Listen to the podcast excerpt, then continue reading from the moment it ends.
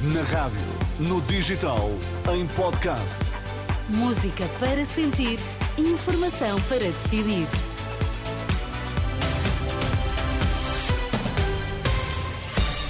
As notícias na Renascença com a Filipa Ribeiro para já os destaques. Boa tarde.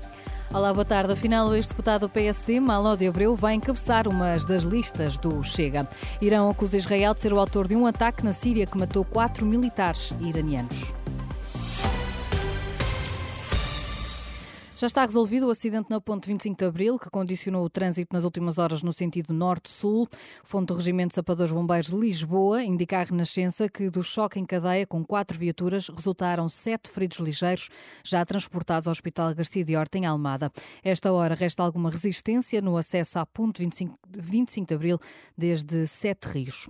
O ex-deputado do PSD, Maló de Abreu, está confirmado como um dos cabeças de lista do Chega.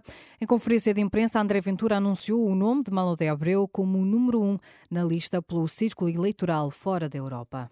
Eu gostava de confirmar que enderecei um convite formal ao deputado António Malodi Abreu para encabeçar a lista do Chega no círculo fora da Europa. E depois da aproximação e da discussão dos pontos que eram fundamentais, o deputado António Malodi Abreu aceitou integrar a lista do Chega no círculo fora da Europa.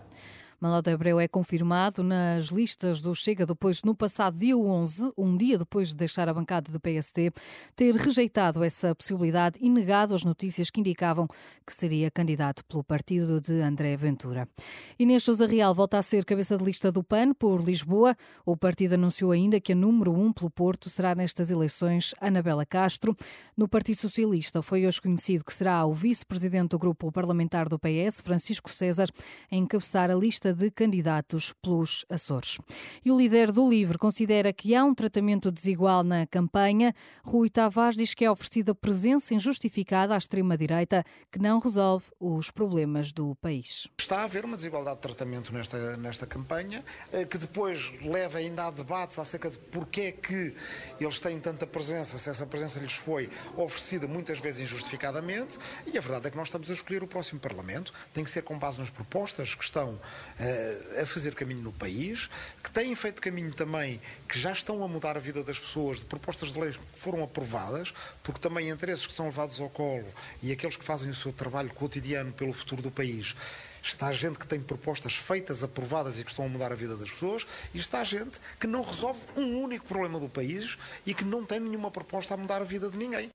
Rui Tavares, do livro aos jornalistas em Coimbra. Pelo menos quatro militares iranianos morreram no ataque desta manhã em Damasco, na Síria. Informação confirmada pelo Irão. De acordo com a Al Jazeera, o Irão está a associar este ataque a Israel.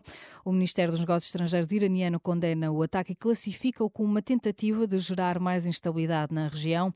O Observatório dos Direitos Humanos sírio indica que morreram pelo menos 10 pessoas neste ataque. Por cá, na Primeira Liga, esta hora, o Estoril está empatado em casa por uma bola com o Aroca. Ainda nos jogos de hoje, nota para o Casa Pia, que joga com o Farense às 6 da tarde. Mais logo, o Futebol Clube do Porto recebe no Dragão Moreirense às 8 e meia. Será um jogo com relato numa emissão especial Bola Branca na antena da Renascença.